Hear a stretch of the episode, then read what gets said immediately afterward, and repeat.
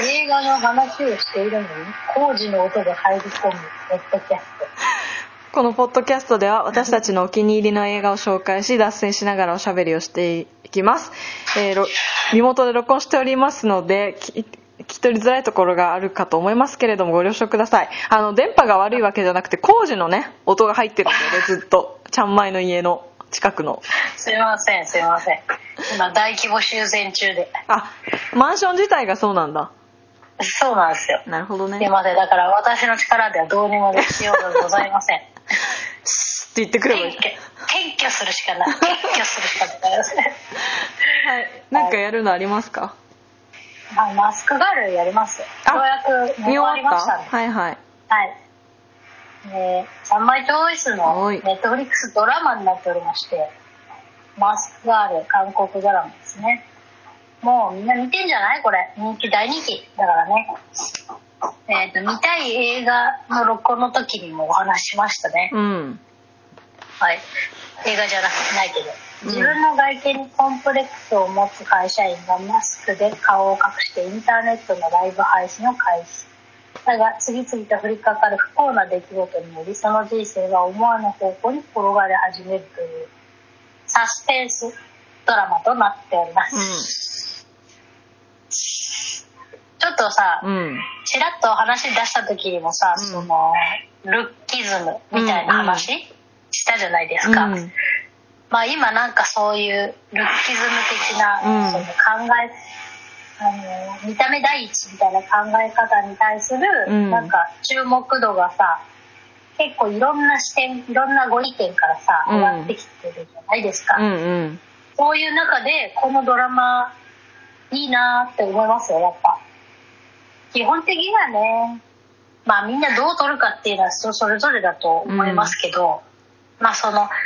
めちゃめちゃ綺麗に生まれたあー顔の作りが綺麗に生まれた人の話ではもちろんございませんって、うんうんうんまあそこはあのどう撮るかみたいなその偏った意見なんじゃないかって思う人いるかもしれないんで、うんうんそこはあの見る前にあの自覚してみた方がいいと思,、うんうん思います。なるほどね。いはいや、私もね、今すごい興味のあるテーマなんだよね、それ、この。なんかさ、外見にねコンプレックスを持つ大人になった人の話ですかうら、ん。まあ、な我んだろうな々も全然他人事じゃないからそうなんだよね、なんか。でもさ、だんだんさ、年取ってくるとなんか、どうでもよくなってくるよ ね。なんか折り合いついてくるよね。もうほとんど化粧とかさしなくなっちゃったよね、なんか、こういうこと言うんだろうねまあ、ほとんど、てか、まあ、もともとが、私もちゃんまいも、割と濃い方だ った。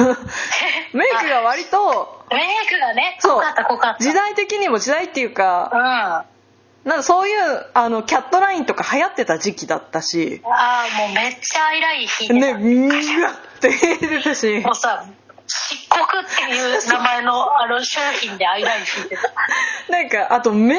目の時代だったじゃん正直ああ今そんなじゃないもんそうねねってなんかなんだろうななんかさでかでかい方がいいみたいなうもう、ん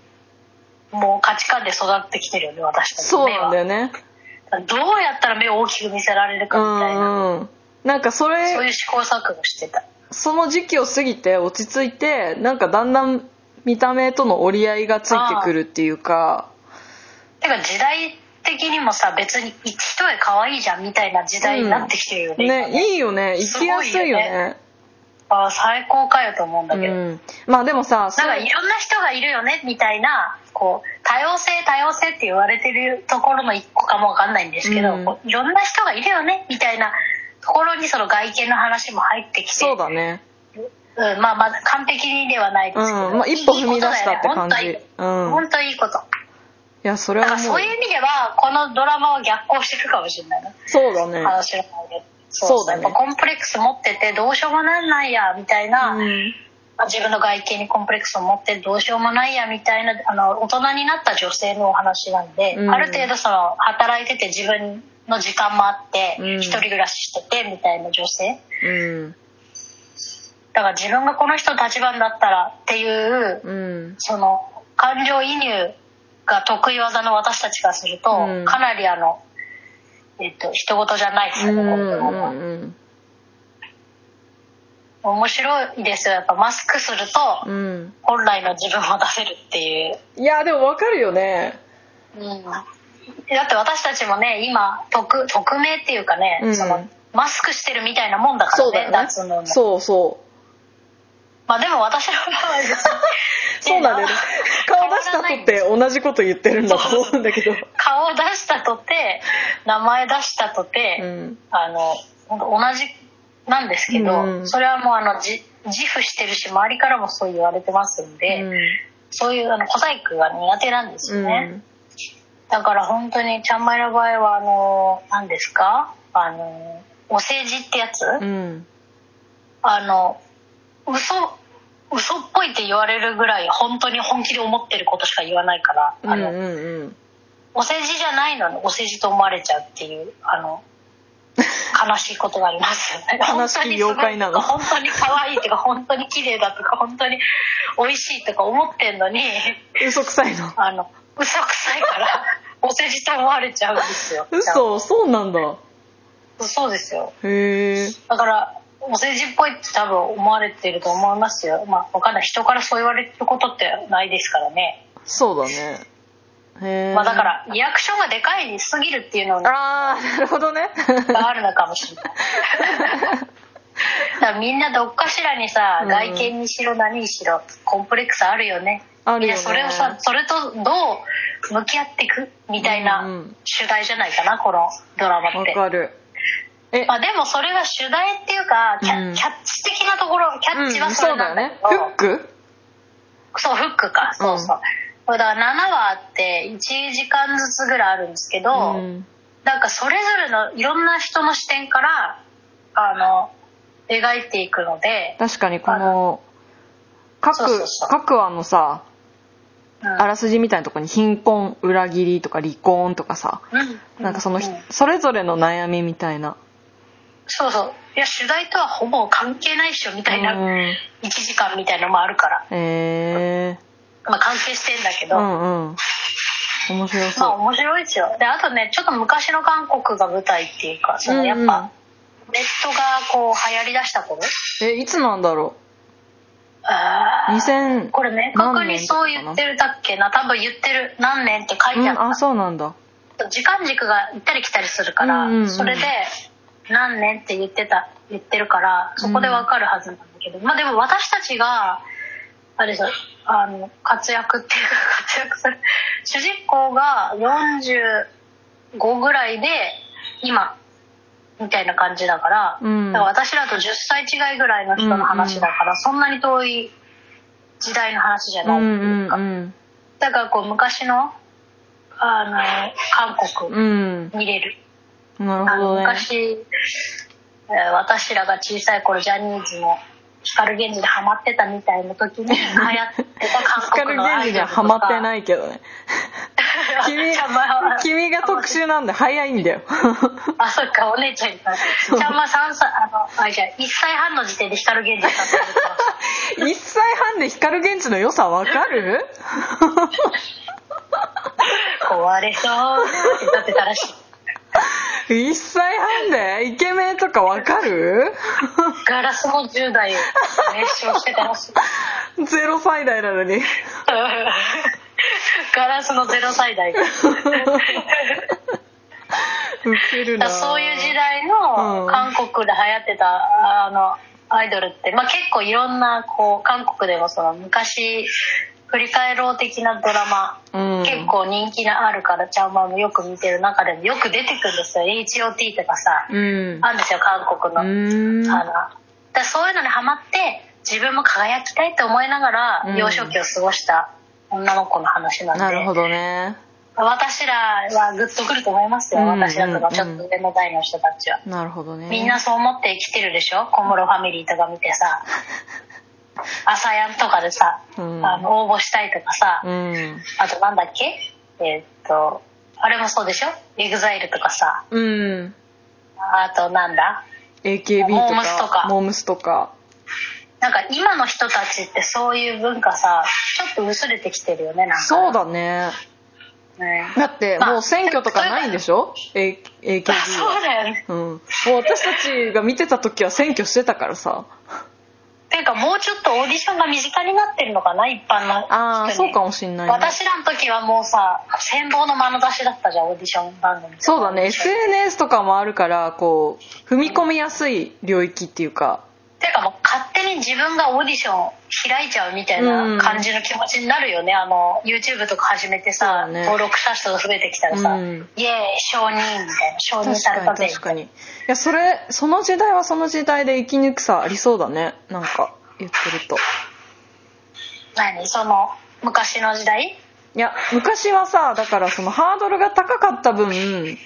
諦めやすいというかああ確か諦にめつきやすいというかしょうがないよねみたいなうね、んそれは無理だわみたいな、うんけどなんかなんだっけななんかのお悩み相談確でかになんかねおお悩み相談ああれだ私最近ミキティを押してるんだけ どさあのミキティ一家を押してるんだけど庄司さんとさミキティの家族めっちゃ家族ごとをしてるんだけどミキティがよくお悩み相談やってんのであそれだれににヤフーニュースになってるんですよめっちゃ面白くってでそれになんかそのお悩み相談してきた女性がなんか結婚を考えた考えていた彼氏になんか TikTok 頑張りたいから今結婚できないって言って振られたっていう TikTok 頑張るって何ってミキティが言っててさミキティとさ同世代じゃん1個上とかじゃんミキティ だからあ分かるみたいなおうちらには分からない何かがあるなんかうんなんだろうなそのワンチャンあるかもしれないっアドバイスしててるあのちゃんまいが好きじゃない言葉のワンチャンよワンチャンあるかもしれないから頑張りたいみたいなのがずっとこうずるずる、自分でこう宣言してから思ったんだけどさ、最近ジェネレーションギャップかもしれないえだからワンチャンなんとかって言ってる人が苦手って話をしてたじゃん,、うんうんうんあれ自分よりあでもそうでもないか自分より3歳ぐらい年下の女の子が言ってたから、うん3歳だったらジェネレーションでも何でもねえか10個下とかだったらあれだけど、うんそうだねじゃあ普通に嫌いなんだよその人が嫌いなんだよいちいち引っかかるワンチャンなんとかっていうやつになってっていう話してたんですよみんなそうそみうんな別にあの共感も反論もししなくていいからあのそうそうこれたんまるつぶやきだからただそうのそうそう個人的な話だった非常 に非常にねパーソナルそうなんか時代によって悩みは変わるけど結局悩んでることには変わりないなって思ってるっていう話結局は確かに確かに、うんもう何に悩んでたか覚えてないけどねいずれ忘れんのいや悩んでよたか悩んでたと思う今今から考えるとどってことねえことだよななんか全部そうだよね生命には関わらないからね基本あー悩みなんて本当自分の納得心だけだからあんなものそうまあ自分が納解得釈できりゃ悩みじゃなくなるからそう解釈変なもんだよなだからやっぱりなんか気楽に生きるためにはさ、うんあの本当に何一刻も早く納得できるあの素材を見つけて自分を納得させることだなそうそうあとなんか結局さその日一日が楽しければ OK って話じゃん別にその先どうとか、き昨日がどうといつ死ぬか分かか過ん去ないがどうとかじゃなくてまずそ今日ハッピーならハッピーみたいななんかだんだんそういう思考になってくるねみんなさ資料不けよな別に考えなくてみんな資料受けよなも昔のこととかさ未来のこととかさ考えすぎるからさ確かにね悩みが生まれちゃうまあでもさ若い頃ってさ、うん悩むことが仕事みたいなとこそうもなんあるだじゃよないねそう結局でもそれがないと今がないからさ そうそうそう何も考えてなかったら多分今悩んでるかもしんないしあーまあ一生何も考えないっていう手もあるけ どねそれもいいことだよそれもそれは最高だよそれは最高幸だせにね生きるそれはそれで最高なんだうんそうそうちゃんまいそんなこと言ってますけど一番気にしいだからねそうなんだよね私の100倍ぐらい気にしいだから資料向 け気にしいって言い方はちょっとあのよ良い感じだけどもうなんか細かくこと気にしちゃうんだよな若ちこ若ち こ結構あの若ちこのさうんあの人なんだっけ名前若ちこ若若ちこっあてゆいっう検索検索履歴受けるねえ見て若智子は若さ力根性を意味するんだマジでめっちゃ深いじゃんなんか若智子なんだかゆってぃが何なのえー、あユッティが出てきた時さ、うん革命だと思わなかった細かいことは気にしないっていいくない気にすんなねあ気にしない あとあれもいいいいと思ったんだねえーっとあれ小島よしおああそんなの関係ねえねうんすごいプラスな気持ちになるさいいネタだよね確かに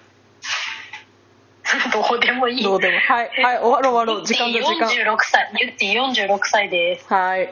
情報ありがとうございはいさようなまらす